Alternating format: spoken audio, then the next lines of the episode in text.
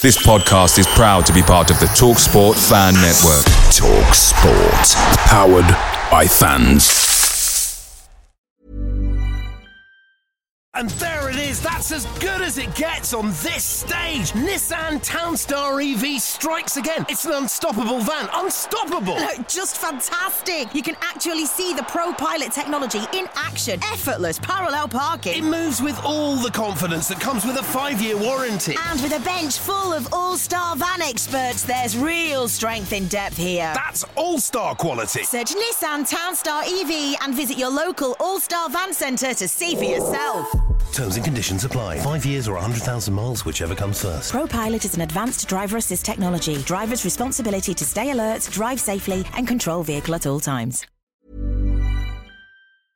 Hey guys, quick thing. The talkSPORT Fan Network is proudly supported by Mook Delivery, bringing you the food you love. Mook Delivery brings a top-tier lineup of food right to your door. No matter the result, you'll always be winning with Mook Delivery. So the only question left to say is, are you in? Order now on the McDonald's app and you can get reward points delivered too. So the ordering today means some tasty rewards for tomorrow.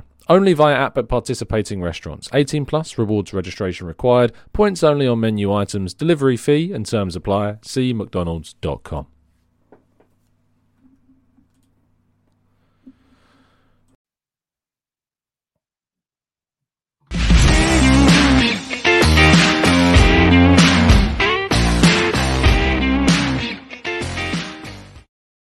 Hello and welcome to... Oh, I'm well out of focus. Jesus Christ. Hello and welcome to the Gooner Talk. Back again with you guys for another show, for another episode of our Let's Talk Arsenal series, our twice-weekly show, typically on a Tuesday and a Friday at five p.m. U K time, although this is the second of the week because yesterday evening at nine p.m. U K time, I was joined by Sophie from the Highbury squad, and we had a very good debate about Arsenal and Arteta and where we are and where we might be going, and we don't agree, and it was a really good, really, really good debate uh, if you haven't already checked it out. So please make sure you go and do that straight after listening to us, of course. And I say us because I'm joined by a mediocrity guest.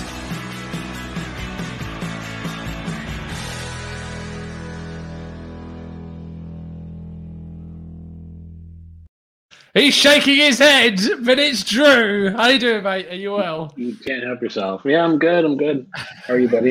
Yeah, I'm good. I'm good. I will stop bullying you one day. It's you're considering. You only do it because there's, there's there's an ocean between us. Because you. you know I'll I'll pummel you into the ground when I see you at your wedding. So true. Yes, yes. Drew has an invite. I've and someone in the chat box the other week suggested that the next tier of membership should be an invite to the wedding.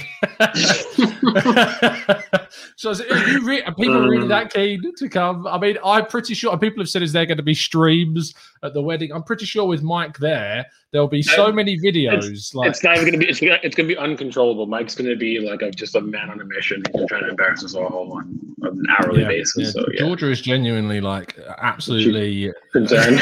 She's concerned. And I did speak to Mike about this. And I said, I should let you know that G is a little concerned. Um, and he was like, oh, you know, like, you know what I'm like. I wouldn't do that.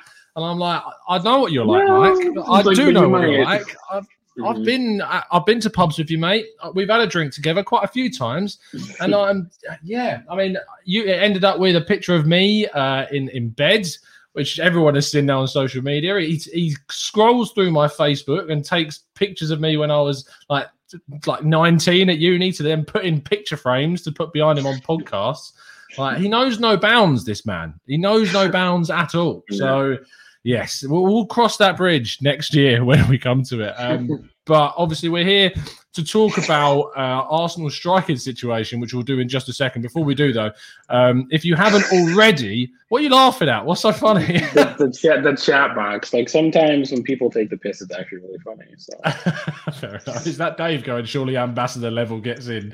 No, no, no. It's after that. Someone's saying I have like a, a nice temple look because oh, of my... is is Dominic Soboslai invited to the? Of course he is. Of course he's the he's the. Um, Uh, the Reverend, the the he's, he's he's the ordained guy. I don't know what they're called. What they're called? Ministers? Is that it? Is that the word? I think minister or sure, reg- we'll registrar, right registrar maybe. I don't know. I'm I'm not organising any. I, my my job's done. I've asked the question. That's all I need to do. That's that's. This is all on her now. It's her thing. She sorts it out. I just got to turn up, say the right words and, and, and you know, have a few drinks. That's that's my and job. And make sure so. you feed you feed Mike the appropriate amount of beef Wellington, which has already been got, doing the rounds. On the yeah, list, so. Not on the list. He's, he's that's yeah. a round. Yeah, but I'm not going to tell him what is on the list of, of the menu, to be fair. Anyway, um, if you haven't already uh, got a ticket for this week's prize, it is this is the second time round. This one, this prize is coming up specifically a, a signed Patrick Vieira shirt with certificate of authentication always. Um, last week, I was a bit annoyed because the Highbury Squads, uh, who are the other Arsenal sponsor, one of their listeners, one of those guys, those lot, them lot, those ones, they won it. And I was a bit like, oh, great. Yeah. He won a Kieran Tierney shirt, I think it was, uh, last week. So I'm I'm not okay with this. I need you guys to step up. We need to win this. We, we need to get the run back going. We've had Jared and Dan have both won prizes. We need more people winning prizes. So come on, go buy a ticket. Link is in the description for the Football Prizes website, and you'll be able to find the prize on there. The draw will be on Friday at seven uh, eight thirty on their Facebook page, U K time. And, of course, on Fridays, Let's Talk Arsenal show at five p.m. I'll be revealing which one of our expert members or T G T ambassadors have won the free entry into the competition. Anyway, today's show is all about... I've just seen another good one. Tactical breakdowns. I was ready. Yes. uh, anyway, as I said, this this show today is is about Arsenal's striker situation because we've got we've got quite a few strikers. Um, but the start of next season, we might have considerably less, or we might have considerably different strikers by that point. Um, and we've got quite a few to talk uh, through and talk about and uh, discuss where we see them in the next few years or the next year or whatever. So we're, we're going to run through them. As we do go through them, and me and Drew have this discussion, of course, in the chat box, get your thoughts and comments and questions specifically about them through, and we'll try and answer them as we go. So to kick it off, the uncomplicated uh, example of following Balogun, Drew, which is a player that... Obviously, we've never seen play in the Premier League, and yet is going to be, arguably, if you do read on Twitter how good this guy is, the next Lionel Messi. So uh, what, what do you make of Balogun, and what do you make of the whole situation with him that's gone on this season? Uh, I mean, I'm not, it's weird. Like, I'm, you always want to keep your – you hope that your your better academy products come through and stay with the club for some period of time, but I'm not, I'm not really fussed with it. I just kind of feel like – you know, your your history isn't defined by by ifs and maybes, and and yes, Balogun may go on and have a, a fantastic career at club or maybe even international level, but we don't know that, so we can't, you know, hinge all our bets on him being the next best thing. You know, people made the same mistake with Reece Nelson, and look how that turned out. So you just don't know, and I, I kind of feel like I, I'd be more worried about it if we didn't just extend Oba, and even though I didn't want Oba to be extended, at the very least, you could say we still have X many years with Oba left before we have to really, really concern ourselves with, you know, someone who's coming through. And then also look at the fact that, you know, you still have Mueller in the academy as well, and he's come on quite well with rave reviews. You have a lot of people who postulate that Martinelli could be transitioned into a center forward. We really don't know if that's going to happen or not. But I just don't feel like To, to sort of nail your your your signpost on this mast about this is the hill you want to die on, it's a very weird one for me, and I feel like we've we've lost good players before who are very good at academy level, and they've gone on and not done very much. They've we've also lost players who have gone on and done quite a bit. So, but that's the nature of the academy, you know. It, it, for me, I feel like it, it's a good player maybe at the wrong time. You know what I mean? Like, and that's kind of where you when you get into deeper discussions about pathways for youth for youth players, for academy products. Mm. Like, do we really need both Aubameyang and, and Lacazette if, if Balogun is in the system? And all these kind of questions come up. And and yeah, that those questions have merit, but I'm, I'm not, I just don't think that it, it's that big of a deal for me. You know, I think we, we it's, it's different. If, if he came on and he started getting minutes with the first team and you saw that over the course of hundreds of minutes, not dozens of minutes, that he had something in his locker moving forward, for sure that will definitely translate to, to first team level, then you might be a little bit more frustrated by it, right? But for me, I just kind of feel like, yeah, I'm I'm okay with it. I'm I'm okay with it, but I'm not. You know what I mean? Like, it sucks losing a good academy product, but at the end of the day, you lose good academy products all the time. And and another in another world, in another universe or whatever, maybe he comes through and that's a different career if we didn't already have a, a good amount of strikers ahead of him at the current moment. And that's just that's just part and parcel of it for me. Yeah, no, I tend to agree with you. And I think that when you look at kind of, for me, what you look at is that you look at a player that's never had a minute of Premier League football, and and people will turn around and say, well, he's not been given the opportunity. But I, I still, there's still always part of me that's going to go, if someone genuinely is rated highly enough, they would still be put into the team and they would still be given opportunities over the likes of Nketiah. And he hasn't been. I mean, Emile Smith-Rowe has pushed his way in. Saka pushed his way in. Um, and he's and Balogun's not necessarily been able to do that. Uh, a lot of people would say that they've looked at the performances that he did when he came in against uh, Mulder and he scored on his on his debut. And he came in against, I think it was Dundalk, and he scored against Dundalk as well. Um, and he took those two chances, and you would say, fair play, you've taken those two chances. But it, you, it's a very difficult and delicate situation when you're dealing with a contract negotiation, because you can't allow the player to dictate those negotiations. You can't allow yourselves as the club to lose control. It's also very difficult because he has the same agent as one of the other players we're going to talk about, Eddie Nketiah, um, which makes it basically you can't You can't mug off the agent. You can't deceive the agent um, because they whatever impacts one impacts the other. So it's really difficult to, to, to try and avoid talking about one without the other coming into it. Which is it's, really also the same, it's also the same group that Sancho is in as well. I'm pretty sure the same agency. Yes, and Saka. And Saka. And, and Nelson. Saka. Exactly. So if things are intertwined, and that kind of maybe points you in a certain direction where, you know, Sancho wasn't prepared to wait for his chance at City, and Mm. maybe this is one of the reasons, but you know, Foden was, and, and just things how happen how they do. So yeah, it's just a matter of, you know, you kind of cut your losses and, and and you put faith in the academy to produce you another one, and that's kind of, you know, the, and the cycle continues. So yeah, um, I, I feel like that we could talk about uh, Balogun for a long time. We're not going to uh, linger on it for too long, but I do want to get your thoughts in the in the chat box. Uh, Daniel Roberts says, I think Mueller must be highly rated by Bold and Mertesacker as he was given the captaincy the other day by the under twenty-threes. I have heard from all uh, best purposes that he has done very, very well um, in, in the in the youth team. I don't want you don't want to end up hyping the kid up too much and expect him to get starts, but I'd like to see him maybe get a loan next season, maybe a six-month loan to a lower division or maybe abroad somewhere. I think it's important that you send these kids out as soon as possible. I mean, the likes of Joe Willock never got a loan. Reece Nelson got a loan, and it was very mixed, and, and it can tell you a lot about player. And, and Tyrese John Jules is obviously on loan this season, which is another striker at the club. But I mean, briefly on that, do you, what do you do? You think John Jules has any kind of future at the club, or is he just going to be one of those that, similar to to other strikers like Akpom, I suppose, that just never really came to the fore and will eventually move on?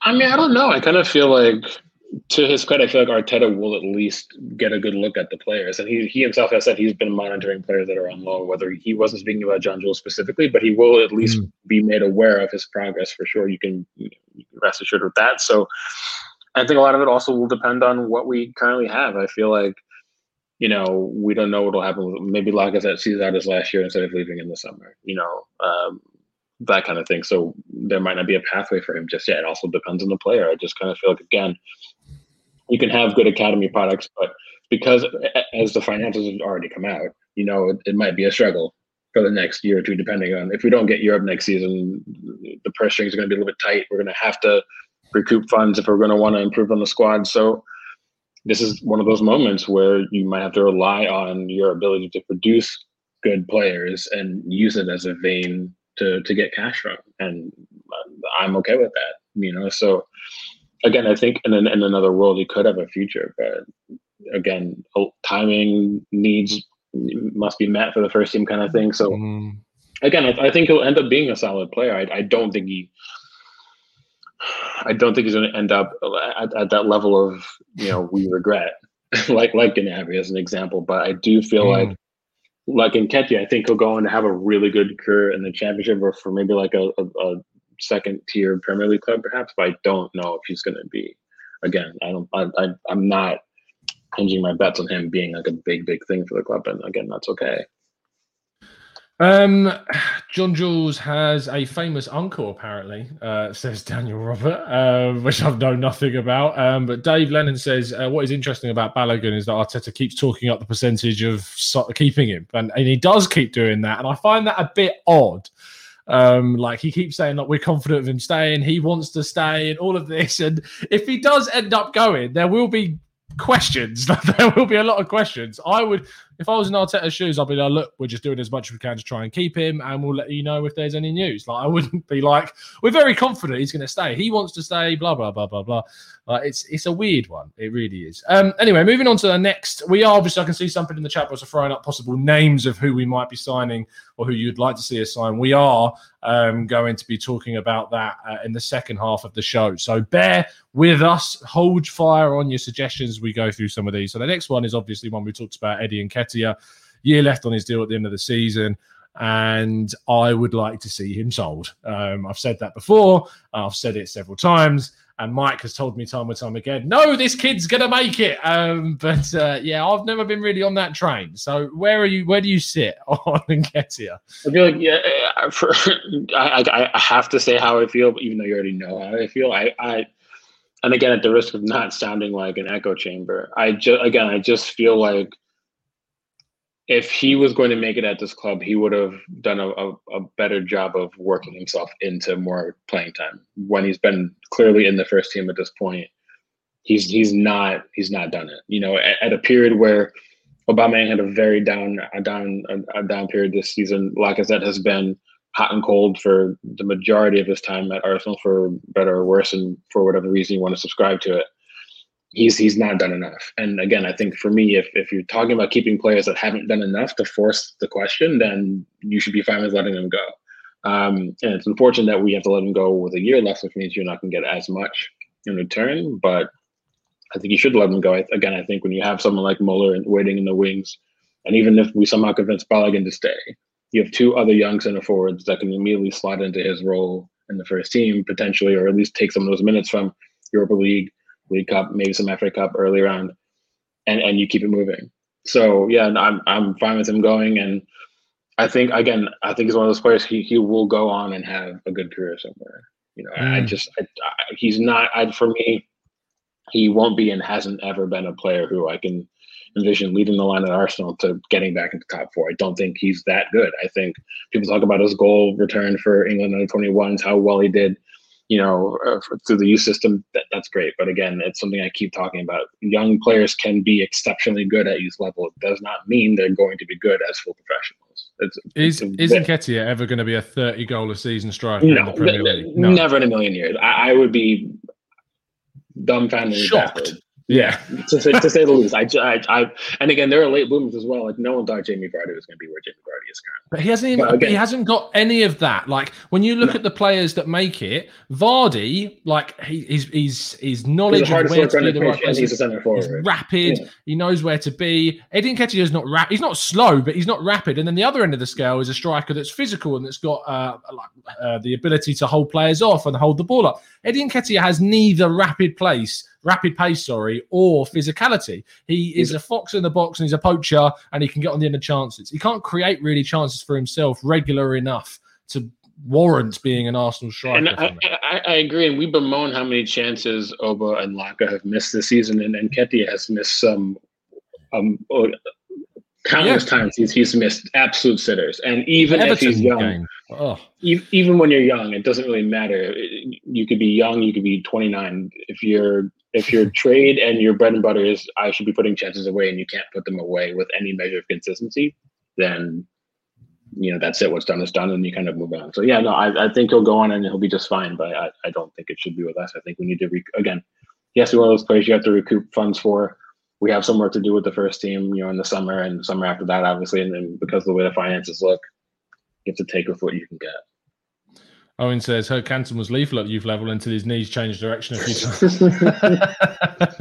This is true. That is not true at all. I was terrible. I did play striker for the majority of my Sunday league career, but uh, never. T- I won top scorer mainly because no one else in the team could score. Um, that was pretty much it. Um, so I was like, I mean, I was like the Patrick, I was going to say Patrick Bamford, but actually Leeds have quite a few players who can score. So uh, that's a really boring time. Who's a good example of a team where they're just like, they heavily rely on their striker for goals? I'm trying to think. Um, Fulham, when they came up, just had Mitrovic scoring. That was about yeah. it. Uh, I'm trying to think of someone else. Uh, Callum Wilson at Newcastle maybe is a good example. That's um, a perfect example. Yeah, that's that's pretty much what I was, and and Newcastle's quite a good example as well. Uh, Danny Ings, Robert. I think that's harsh on Southampton, to be fair. But yeah, Rico, uh, Callum Wilson, Kane is is not Patrick. We'd love if it was only Kane that scored for them. Unfortunately, it's not true. Um, anyway, Balogun and Nketiah, we're, we're stepping up the ladder. We're moving up, and the next player, of course, is Alexandre Lacazette. Um, again, another player of one year left on his contract. Um, I'm again. Same as Eddie, bid comes in. I don't care if the bid's fifteen million quid, mate. I'm I'm taking that for for Lacazette. Uh, for this one, it's, I, I could see the rationale in both. I could see him just winding down the year if we feel like there's not a centre forward on the market that makes sense for us to go for. Also, if we feel like, say, someone someone's uh, development like Mueller is ahead of schedule, mm. if you just let Lacazette run his year down, and then he walks on a free and goes to wherever, and then Mueller just slots straight in. That also makes sense for the club, right? So um, we don't know if the club's looking for the long-term center forward option internally, or if we really do want to go out and spend. Just because we're linked with, with, with players doesn't mean we're actually linked with players, you know, especially because now you could argue that the, the rumor is that a lot of the leaked, leaks leaks from the club are gone, so we don't know what we're actually doing. So I, put, I take everything in the media with a grain of salt. We don't really have a clue anymore, so I just kind of feel like I can see the merit in it, but I could also understand that. Look at this, like, like so you have Moussa Dembele is leaving Lyon at the end of the summer. At, at this summer, Lyon need a center forward. Olas loves Lacazette. The fan base still loves him. If him going back to Lyon to finish his career would make a lot of sense for him, um, mm. and it would make a lot of sense for us to recoup that kind of money.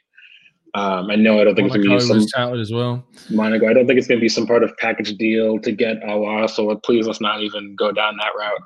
Um, oh, yeah.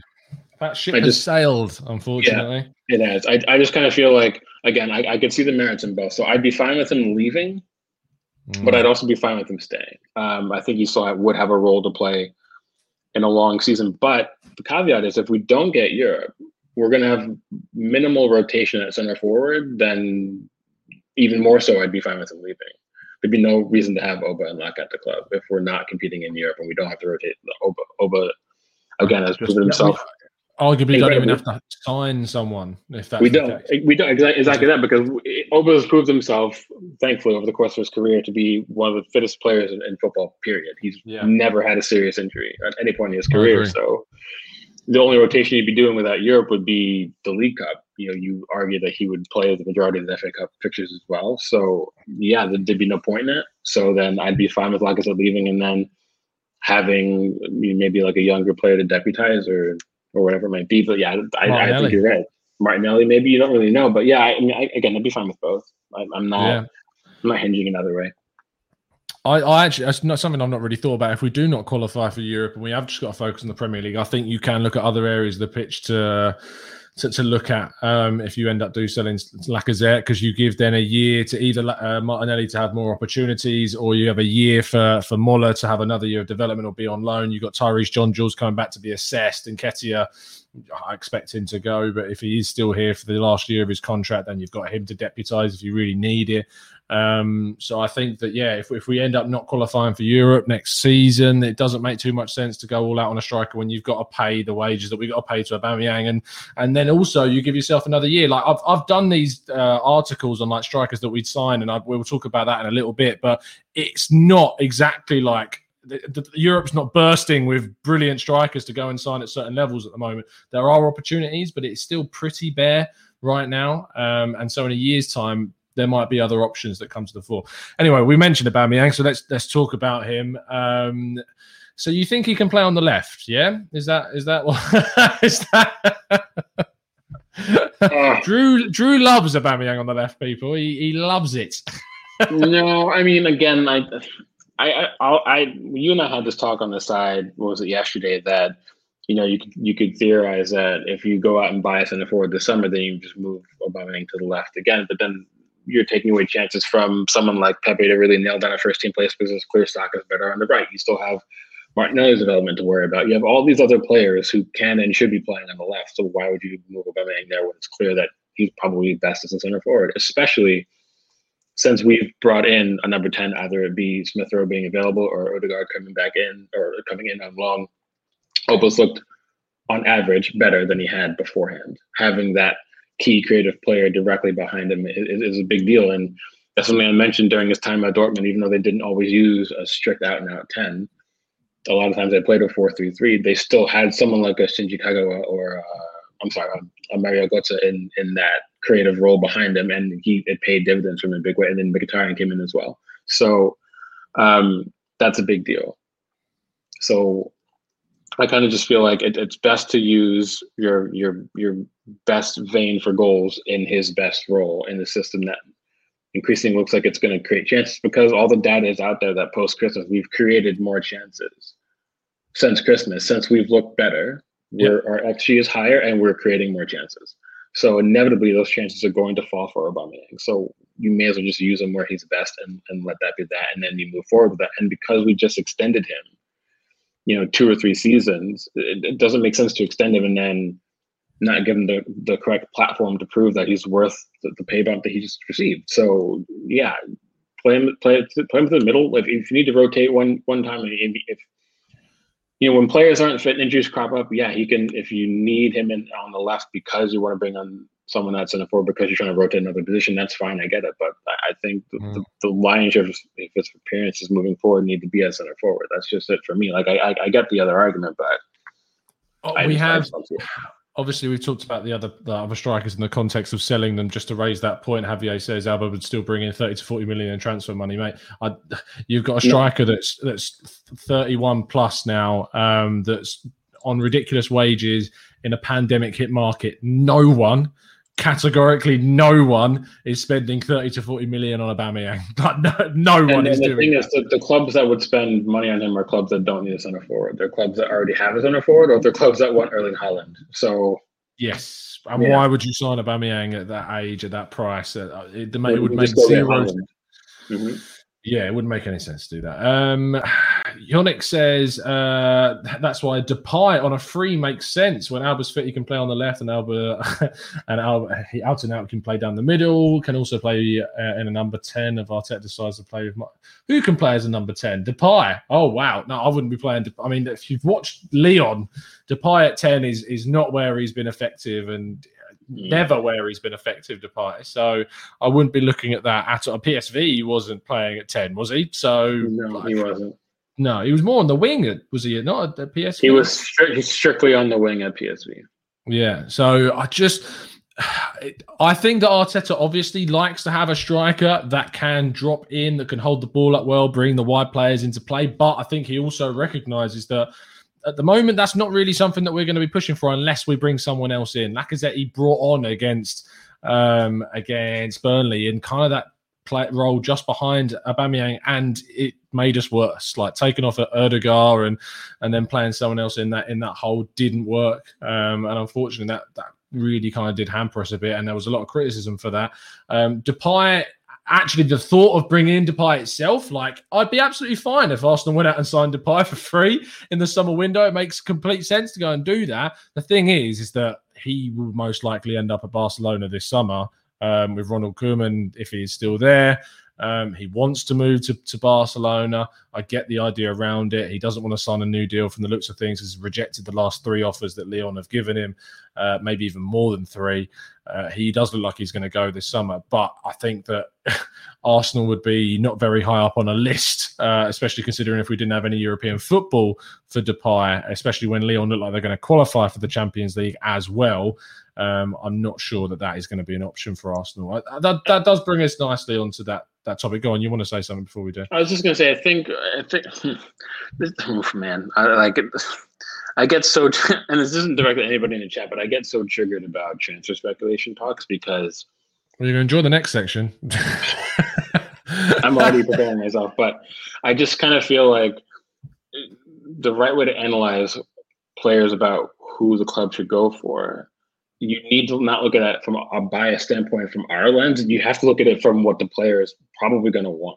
And I think that's something that fans aren't considering. Like, there are fans who seriously are out there who think that we should go and go get Erling Haaland and that he would want to come here over the host of other clubs that are going to be in for him. And you have to analyze and think that's just not going to be the case. Like, you have to really start looking at Arsenal in terms of what we can offer the kind of player you're talking about.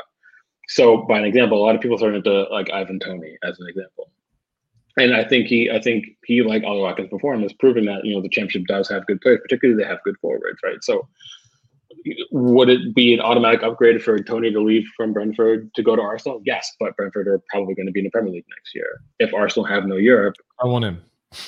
No, I'm, if yeah. Arsenal have no Europe, there's little else that we can say apart from we're just a bigger club, but that almost becomes irrelevant because would he be starting over Aubameyang? Probably not. So why would he leave being a, a leading line striker in the Premier League for a smaller club and being a bench striker at a bigger club but still not playing? So that's kind of like that, and that makes it very tricky, and that's why having Aubameyang at the club also makes it very tricky on how you negotiate the market in terms of the kind of players we realistically should be targeting and who would be fine with being secondary to a player who just got extended for three years. Mm. And who probably think, isn't going to start over him. So th- the, the Toney situation, like I think, and what I've learned is that when you do a little bit more research on players, um, which obviously from doing the striker articles that I have, that you realise that your opinion changes. But I, I basically looked at a couple of games at his goal record and was like, oh yeah, Toney, like he's a guy coming through at Brentford. You look at oh, Ollie Watkins' transfer. Actually, when you do your research and you do track the player and you do look at the goals they've scored, the type of goals they've scored, where they've come from, you look, you compare that of how it would work at Arsenal. Toney is not the right striker yeah. for Arsenal to go for. He's still exceptionally raw and he's already twenty-four, I think. So it's it's not it's not the type of profile. And Brentford won a price that I don't think would represent a good deal for Arsenal either at like thirty million quid. I don't think it makes any sense. It'll um, be the Grealish thing as well. You know, Grealish could have easily left Villa when they just skirted relegation or when they were in the yeah. Championship, but Villa were still within their rights to demand a fee that was quite higher yeah. than people would have wanted. And because of deal now. And because of his importance to the side as well. Like uh, that also has to be factored in. So, we really have to actually get kind of creative in terms of where we can look, and that might, it might have to come from a player who comes from a more relatively, you know, not well, top five league, for example. You, you don't really know.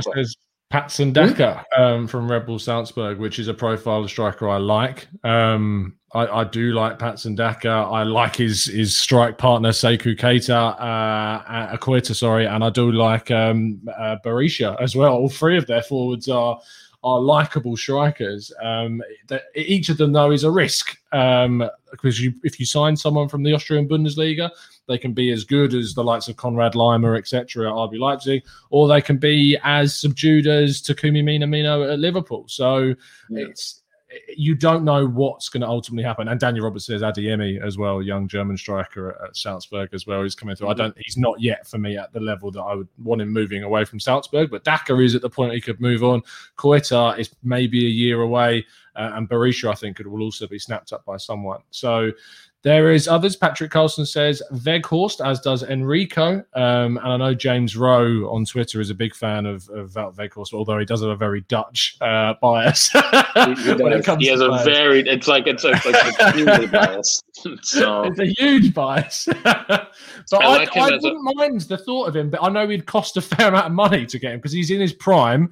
I think on transfer market, they rate him at like thirty million quid, and that, they're usually underestimated in value. So it would, it would, it would cost thirty-five million maybe. And the other issue people have to understand is that at, at the moment, if memory serves, Wolfsburg are in line for Champions League football next season. They're in third in the Bundesliga. So again, would he miss out on chance on playing in Champions League mm. to, to come down to a side not playing in Europe? And again, and this is something I, I try to preach to a lot of people, that Arsenal does not have the pull globally that people think. Arsenal has the pull on certain parts of the globe. But so when a lot of people name drop all a lot of, you know, uh, I don't know, say like Leimer, for example. I know you love Leimer. I, I rate him quite highly, but mm. it's not just Arsenal, it's the Premier League. How many Austrian players have played in the Premier League? I can tell you off the top of my head, it's about thirteen players have played in the Premier League in the entire history of the Premier League since it began in, in, in the mm. early nineties. There is no pull for Austrians to come here. There is a pull for Austrians to go to Germany and stay in Germany if they're yeah, top level. Language. I think eighty-five to ninety percent of the Austrian national team play in the Bundesliga. The other three or four players play either in Austria, two or three of them, and then one or two of them play in, I, I forget which other league it is. Oh, Alnatovich is in China, I think. Um, That's one of them, yeah, and I forget the other. Somebody plays, I feel like someone plays in Spain or, or, or France. Oh, I can't remember. Yeah, there is. Oh, I can't remember who it is. There's one more that plays at, I'm going to have to, you keep talking, I'm going to. Yeah, but that's the thing. So I feel like, and um, it's something that a lot of us postulated when um, Edu came in, is if we if we need to start looking at the South American market, I feel, for players that are obviously above a certain age because of the new rules. But when people talk about, for example, I know we're talking about strikers, but for example, people talk about midfielders we could bring in that would be affordable, that would want to jump to a club like Arsenal. People mm. don't mention players like Patrick de Paula in, in, in Brazil. He's an excellent midfielder. He's, I think he's twenty-one or twenty-two now. He'd be an upgrade on everybody at the club, bar bar Partey and probably Xhaka. But it's it's from a source that you could get a player like that for. If he was in Europe, he'd be twice the price already. But you, yeah. there has to be players elsewhere that we can look to that would not find a reason to turn Arsenal down. I feel like a lot of the players that fans talk about have a lot of reasons to turn Arsenal down, but maybe not other clubs. So. Mm. It's hard for us to, I know you and I talk about this stuff all the time, and we sit here and we analyze, you know, what players make sense. You know, we, we were talking about Andre Silva, and I absolutely love Andre Silva as a striker. And if we didn't have Aubameyang, I would say break the bank for him, because on form, yeah. he's been one of the top three or four center forwards in Europe this season because of how yeah. versatile he is. He is transformative. He's clinical. He's technically very good. Um, he, but I think for me, it's two things. One, I, I just don't see him one lead at, at the age he is now. Why would he want to play second fiddle to Aubameyang? Yeah, he's he's better as a center forward instead of a left winger. And does Aubameyang want to play on the left? Again, you go back to the question of you have to look. You have to look at the other options we have at the club. Who players who should be playing on the left, and Oba isn't one of them, right? So, and also I feel like he fits Frank, he fits Frankfurt's system more than he does Arsenal's at the moment. I feel like they they've really tailored things around him and really. Um, he has two creative players behind him, or he's paired with uh, Bastos as, as a center forward partnership, and he plays off them quite well, and it works quite well. Mm-hmm. I, I mean, I, I could see him at Wolves first before Arsenal, but for obvious reasons. Um, but yeah, I feel like we're in a tricky period as a club right now. Sitting mid-table, might not be getting Europe. You know, with a younger manager who is charismatic and, and can convince and, and has developed players, but. There's just so many other clubs that have better pull. And that, that, something you said, I said, um, I know Jess is in the chat. She said it, you know, Mike said it at, at T G T. A lot of us have said it. Like, we have to get a little bit more creative now. We're not in the position where we can say that our clout is enough to convince players to take a back seat and also, you know, deal with the fact that they're not getting Europe. That's, that's, a, that's a tough pill to swallow. Some players would be fine with playing second fiddle to Oba if we still had Europe on offer, because then there's more chances to play and they're still in Europe. Bonuses come with that, you know, all that kind of stuff. But mm. if there's no Europe and they're backseat to a striker who doesn't need to be rotated out, it's it's a, it's a tricky sell, I feel like. So, yeah. Um, I saw I've seen some other names. Got Boadu at R Z Alkmaar. I have watched now quite a lot of him. Um, I mean, I, I, Alkmaar has like four players I would take tomorrow. Yeah, Coop Miners, uh, Stengs, uh, yeah. and oh, Boadu. And, Boadu's, and, I think. Go on, you want to say something? And Vin, Vindal, left back. The left He's back, yeah, yeah, yeah. You say Vindal. I would have gone Vindal. Is that my Dutch is is not great? No, it, it, who knows which one it is? But yeah, probably Vindal actually, because it's. Well, I'll ask, I'll so, ask yeah. James. James will know. He'll yeah. tell us.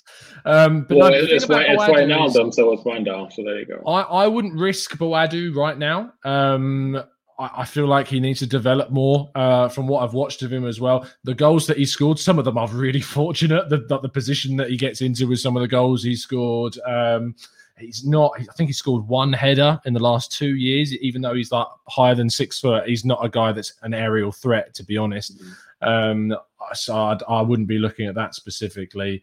Uh, the thing is, when you look at kind of strikers that we need to get, the idea of getting in a really young striker makes sense because Aubameyang's here for at least two more seasons. Um, so you could get someone to be an understudy to him. But at the same time, I think Arsenal do need someone, if we say qualify for Europe, that is a different dimension to, to, to Aubameyang and will give us that. Um, Owen says, Tom in Dutch translates to Todd, which is what Sophie called me last night. Unbelievable. That's, um, that was pretty funny. Unbelievable. Sorry, buddy. Yo, you says, how, how do you uh, how do you lot make the time to watch these different leagues? Uh, it's, it's, it's my job. That helps. so, so, you know, that, that kind of well, helps doing research for leagues. Mm-hmm. So, yeah, it's... That does help. No Sleep says, disagree with you, Todd. This is not sticking. I don't like this. I do not like it's this. It's sticking. Good card from now on, buddy. Uh, Enrico says, Tom, you seem keen on the Sevilla striker. Yes, I am. Uh, Yusuf En-Nesyri uh, is my pick. He is who I go for. If you're offering me which striker I think in the bracket of realism that we should go for, I would go for, for Yusuf En-Nesyri. He's someone that has, uh, since moving to Sevilla from Leganes, is really been a consistent performer for them. Uh, he's the Moroccan international striker now as well, a little playing with the likes of uh, Hakim Ziyech and, and players like that around him too. So uh, he is someone I think can, can, can make the step up. He's not like, um, I don't look at him as a fashionable striker. He's a striker that I think if Arsenal signed, you'd get a lot of fans going, who the hell is this? Like, why on earth are we going for him? Um, and would be made to look a little bit silly, I think, which is which is great when you see that happen. But I think he's one of those that if uh, a team like a Leicester or a West Ham went out and signed, you'd see them perform really well there. Uh, and then you'd be looking at them and going, oh, God, why didn't we go for him? So, yeah, I, I think it costs us a bit of money. You're looking at like thirty to thirty-five million pounds. But I, I think he's, he's the type of striker that we should be looking to go for. Hmm. I mean, I don't know as much about him as you do, but Um, I've had to write about him a few times, so I've had to do a little bit of research, and I feel like for the for the profile of player, it makes sense. Um, I mean, you would know more about um, his situation in terms of would he want to leave Sevilla, who were perennially in Europe on some level, you know what I mean? Yeah. So, but are they ever going to win La Liga? Probably not. So, um, and we can certainly afford uh, a much higher wage packet than than most Spanish clubs can. So there's that. Um, yeah. But I but I do like that because it also gives you, was he twenty-three? Remember, right? He's twenty-three, yeah. He's twenty-three. Yeah, so um, yeah, so I think that, that gives you, like, say we did ride out Oba for, for two more years. You know, if you brought him in in the summer, he would be hopefully trying to get enough minutes to by the time he's twenty-four, twenty-five, and Oba is maybe on the downturn. He's finally coming into his own at the right time, you know, two years before his prime begins. So it would make sense. And I think the profile of striker makes sense. Going after someone who's twenty-three, twenty-four, I think is the right move. But again, it, it, it has to be someone who unequivocally sees whoever they're currently at at Arsenal is like, you know, I can't possibly turn them down kind of thing. So, um, yeah. yeah, that's kind of it for me. Um, trying to think of anything else before we open up the floor to questions. I don't think there is. So if you now, this is obviously the last twenty minutes of the show, is we'd like to drop into a Q and A. Um, so if you have any specific questions, doesn't have to be specifically about the striking situation. If it is, great. But if you do have a question for either of us, um, then please do throw it into the chat box. Um, Yonit Mac, though, just to finish off the section, does says, what kind of player are we looking for? A starter? Or are we looking for a squad option this summer in that position? I think for me, it's a squad option. And I think this is, I think we've hamstrung ourselves by extending Oba. Yeah. To a, to a degree. Like you, you extend him and you hope that he can still produce. And that's why you paid him, why you upgraded his pay packet. But again, you, you don't extend him if he's not going to be uh, a, a key figure moving forward. And, and in that case, you're looking at a squad option, I feel like, unless something with Oba changes. You know, for yeah. some sure, we don't know how, how we don't know if he's uh, out of nowhere going to say, yeah, I want to leave this summer. We can't, yeah. you know, we don't know if that's going to happen. It very well could if we don't get Europe. So who knows? But I think his, his mere existence in the team literally means that uh, you're looking at a player who has to be okay with being a squad option. And a lot of these names people will throw around, they're not going to be okay with that. So, yeah, I think no. for me, that's kind of where we're at. Um, so first question, and whilst you're answering this, I need to go plug my laptop in. Um, so uh, Patrick Carlson says, will Martinelli play on Thursday? I don't think he will, um, which is actually kind of annoying, but yeah, I, mean, I think he, I think he'd play the second leg. I think Arteta's going to want to go out in the first against Olympiacos with the best possible eleven, really take control of the tie.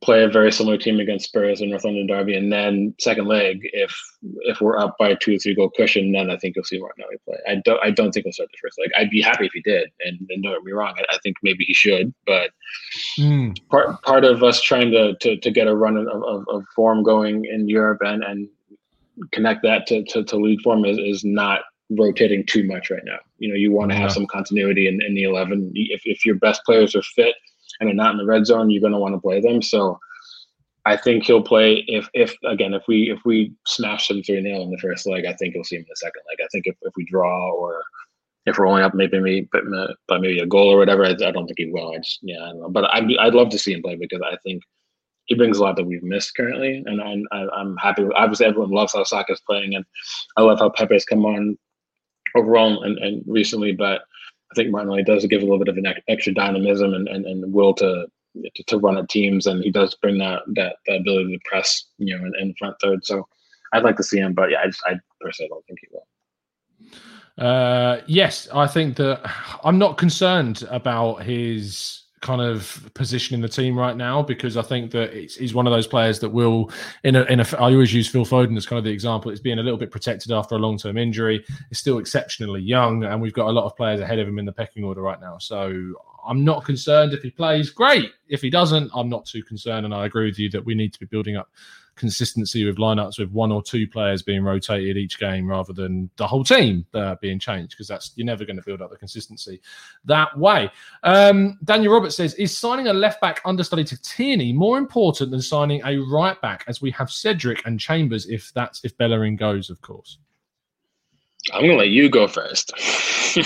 I, I think the right-back position is somewhere we need to upgrade um, in the summer as a priority, um, along with centre midfield for me. Uh, I, I think that what Bellerin has showed me this season is that I don't feel like we're going to get back to the Bellerin that we had prior to his injury. I don't feel like that Bellerin is going to going to come about at Arsenal for a number of reasons, both Uh, performance-related and uh, not necessarily, I don't think attitude's the right word, but I just feel like his time at Arsenal, his story at Arsenal's probably done. Like I, th- I don't think he can get any more out of his time at Arsenal than he already is showing. Um, and I feel like it'd be better for him, speaking from like a neutral perspective and taking my Arsenal hat off for a second, speaking from a Bellerin point of view, I genuinely believe that the right move for him would be to go to somewhere else and, and have a different challenge. And Barcelona could be that. Jean Laporta really likes Bellerin um, and, of course, is now the new president. So that could be a route for him. Uh, P S G is another route. Florenzi was only on loan from Roma, and Meunier, they obviously sold to uh, Borussia Dortmund. I'm trying to think of the other. They got a young one, Dagba, I think, uh, P S G as well. So I think Bellerin would fit in at P S G or at Barcelona, and, and he could be better than what he's shown here. I don't think I don't think the club should look at his time at Arsenal. I think that he could be a, one of those players that has a bit of a renaissance if he moves somewhere else. So I think that signing a right back is is up there with with the priorities of centre midfield. The options that I've thrown out there are, you'll be able to tell me if I'm wrong on this one, but I really like Nordi Mukiele at R B Leipzig. Um, I like Christensen at R B Salzburg. I know that people try to say that I want to get a Red Bull sponsor at this podcast, um, but I just like the clubs. Um, the other the other one is is Emerson, who I said to you in WhatsApp earlier on, who's at, currently at Real Betis, but he's part owned by, ironically, Barcelona. Barcelona can sign him from Betis for nine million euros in the summer, but because they've just signed Sergino Dest and they've got Sergio Roberto and they could look to bring in Bellerin, um, I think that and Sergino Dest can obviously play on, on either side of, of the fullback position, so they could effectively move him over to that side, and they could sell Junior Firpo. Ironically, could sell him to us as well as a backup to Tierney, although I, I have my reservations about that. I know Clive really likes him, but I've got my reservations a bit about Firpo. But I think that uh, Emerson's a really good option. And there's one more that has completely escaped my mind, and I can't think who it is. Is there anyone? Uh, Tariq Lamptey and Max Aaron's obviously always come up, but they'll be expensive. So, I mean, what what names... From right back, back, what do you think uh, about that? I, I absolutely love Riddle Baku. Um, I think for me, it would make a lot of sense. But again, you're, you're looking at a situation where Wolfsburg are going to be in Europe next season, barring a collapse. Babu, did you say? No, no, no, Riddle Baku. Not Kevin and Babu. No, Riddle Baku. Oh, I don't know anything about him. So talk to me. Well, German, a German international. He's only twenty-one. Um, came through as a as a right right-sided midfielder and right winger, but he's transitioned back to a right back and also play right wing back. Very good going forward. Has good delivery from from out wide. Good on the ball. Really good pace. Um, but again, you're looking at a situation where, um, again, Wolfsburg are probably going to get Europe next year. So and and mm-hmm. there's no reason why he would want to leave that situation. He's he's well set to to maybe break into getting more considerable minutes for the national team moving forward, especially with uh, Jogi Löw leaving at the end of the Euros. So if, depending on who the next German manager is, if it's uh, Stefan Kuntz, who's the current under twenty-one manager, then... Stefan who? Stefan Kuntz. Not not Kuntz. The other one, like we talked about in... No. like we talked about in WhatsApp. Um, yeah, I feel like he, he his future for there would be almost guaranteed. So I, I don't see him moving. But I do like Mbappe as well. I feel like... Um, Uh, Mister Zesiger would have appreciated if Arsenal went for him, maybe directly from from Switzerland. I think he, he's a very he's a very good fullback as well. But again, yeah. It depends. It, you know, he's, he's not, young boys, isn't he? I think before he's a young boys. Yeah, that's for Michael. Uh, Michael, if he's listening to that, because we all know extra young boys. But um, yeah, there, there are a couple of names, but I feel like for me, I don't know. Like, and you and I are finally going to disagree on something for the first time in a while. I, I don't think. If if Bellerin leaves is one thing, if he doesn't leave, I don't want to force upgrade him because I feel like even though he's not the same that he used to be, we still have to remember that even though he's not the same player, he's still starting right back in the third or fourth best defensive scheme in the Premier League. So is it really that bad having him in the eleven? Probably not. So especially if you look at maybe who we're talking about bringing in for right-sided center-back long-term, I'd be fine with keeping him and then trying to find the backup to Tierney. But if he does leave, it's, I, I'm fine with him leaving as well. Do you know what I mean? Like, it's one of those things where I'm not fussed either way. If he stays, that's great. If he leaves, okay, just make sure we go and, and improve correctly. With the Aarons-Lamptey debate, I feel like a lot of people rate Lamptey on very, very little. He yep, played, he played yep. a couple months, did quite well. A right wing back in a, in a Brighton team that counterattacks, not a team yeah. like Arsenal that builds from the back where his pace is going to be less of a factor.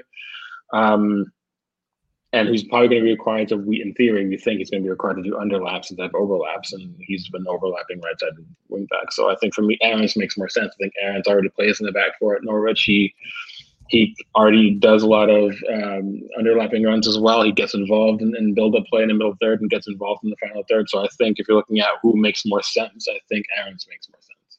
Mm. Um, and, but again, Norwich is probably going to get promoted. Do they have to sell? It's the same question that people had with Buendia as well. So um, I do think whoever it is, if, if Bellerin does go, and we do try to upgrade on him, I do think that we need someone who can hit the ground running in the Premier League. So I would probably trend towards Aarons if I had to pick. You know, I think it makes – plus it takes care of the homegrown quota as well.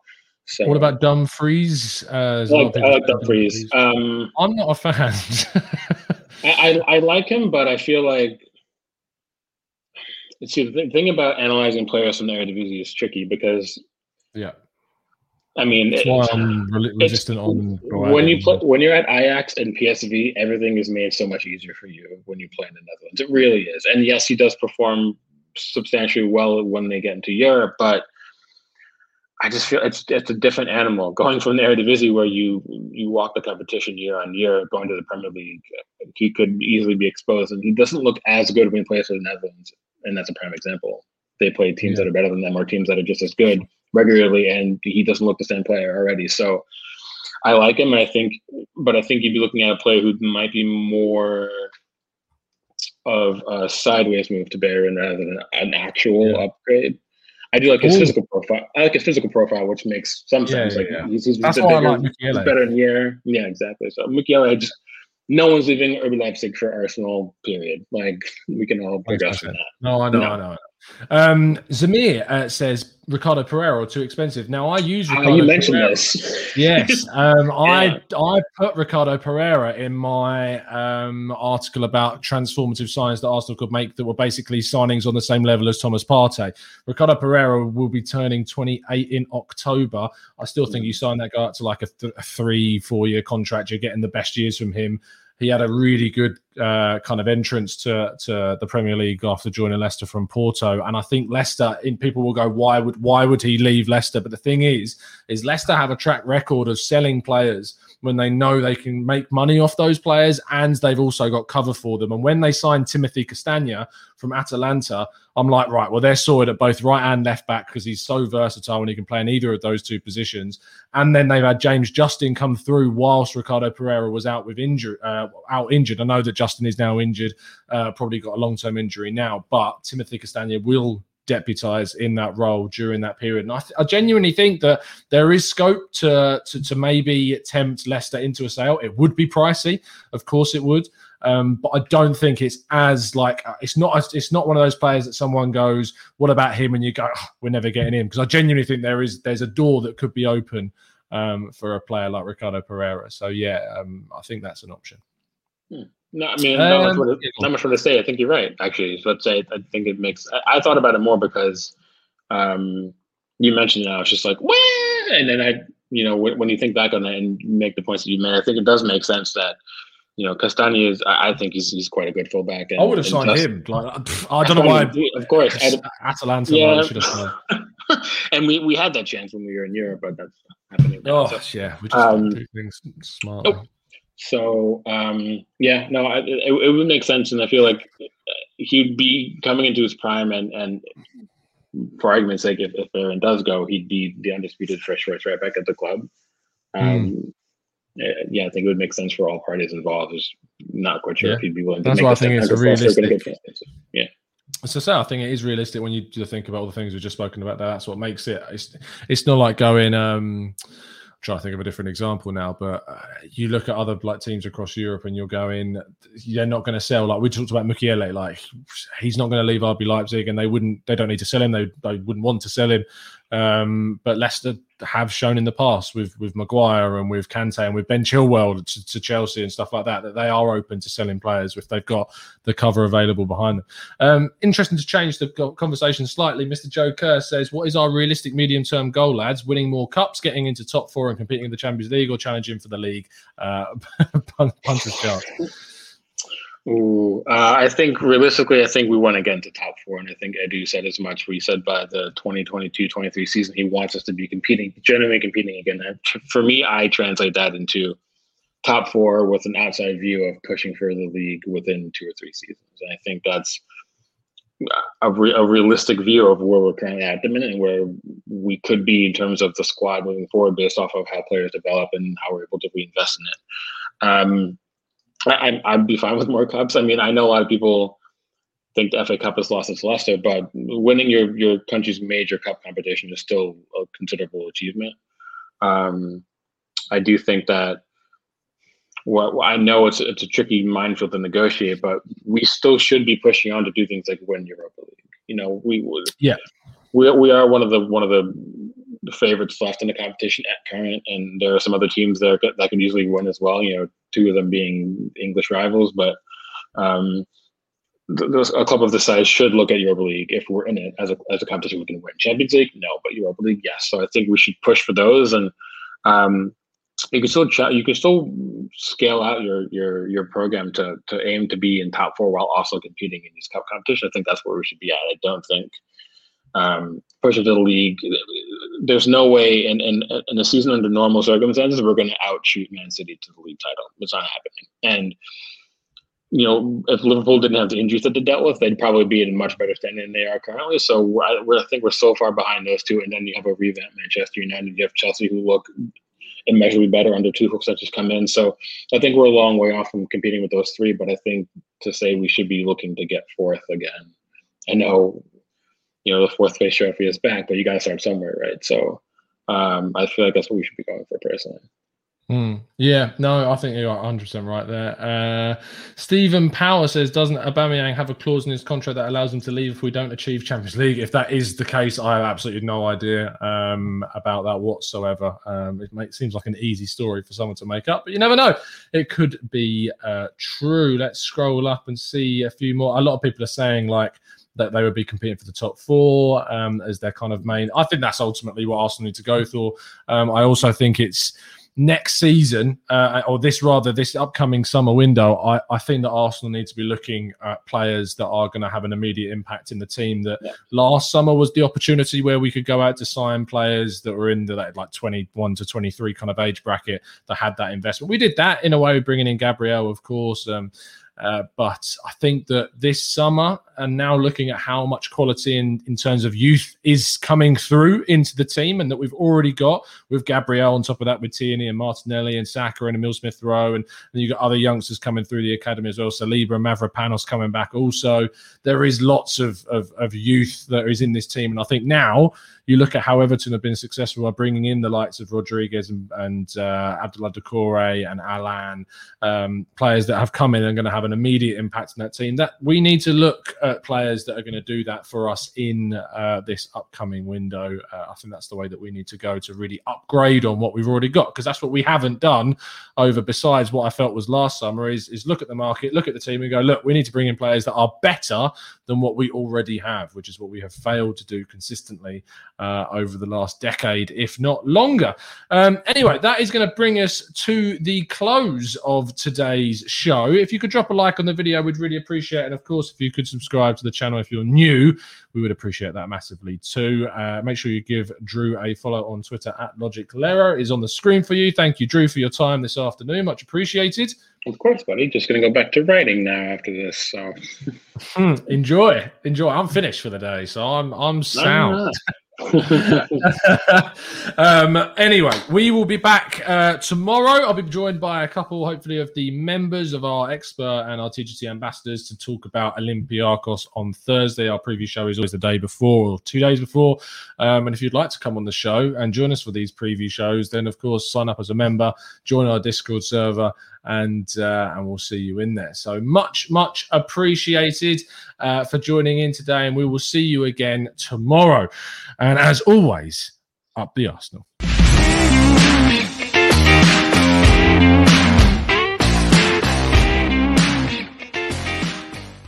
It's the ninety-plus minute.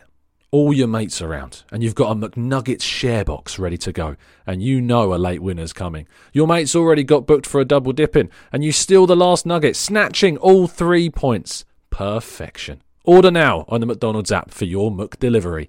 You in? At participating restaurants, eighteen plus, serving times, delivery fee and terms apply. See mcdonalds dot com.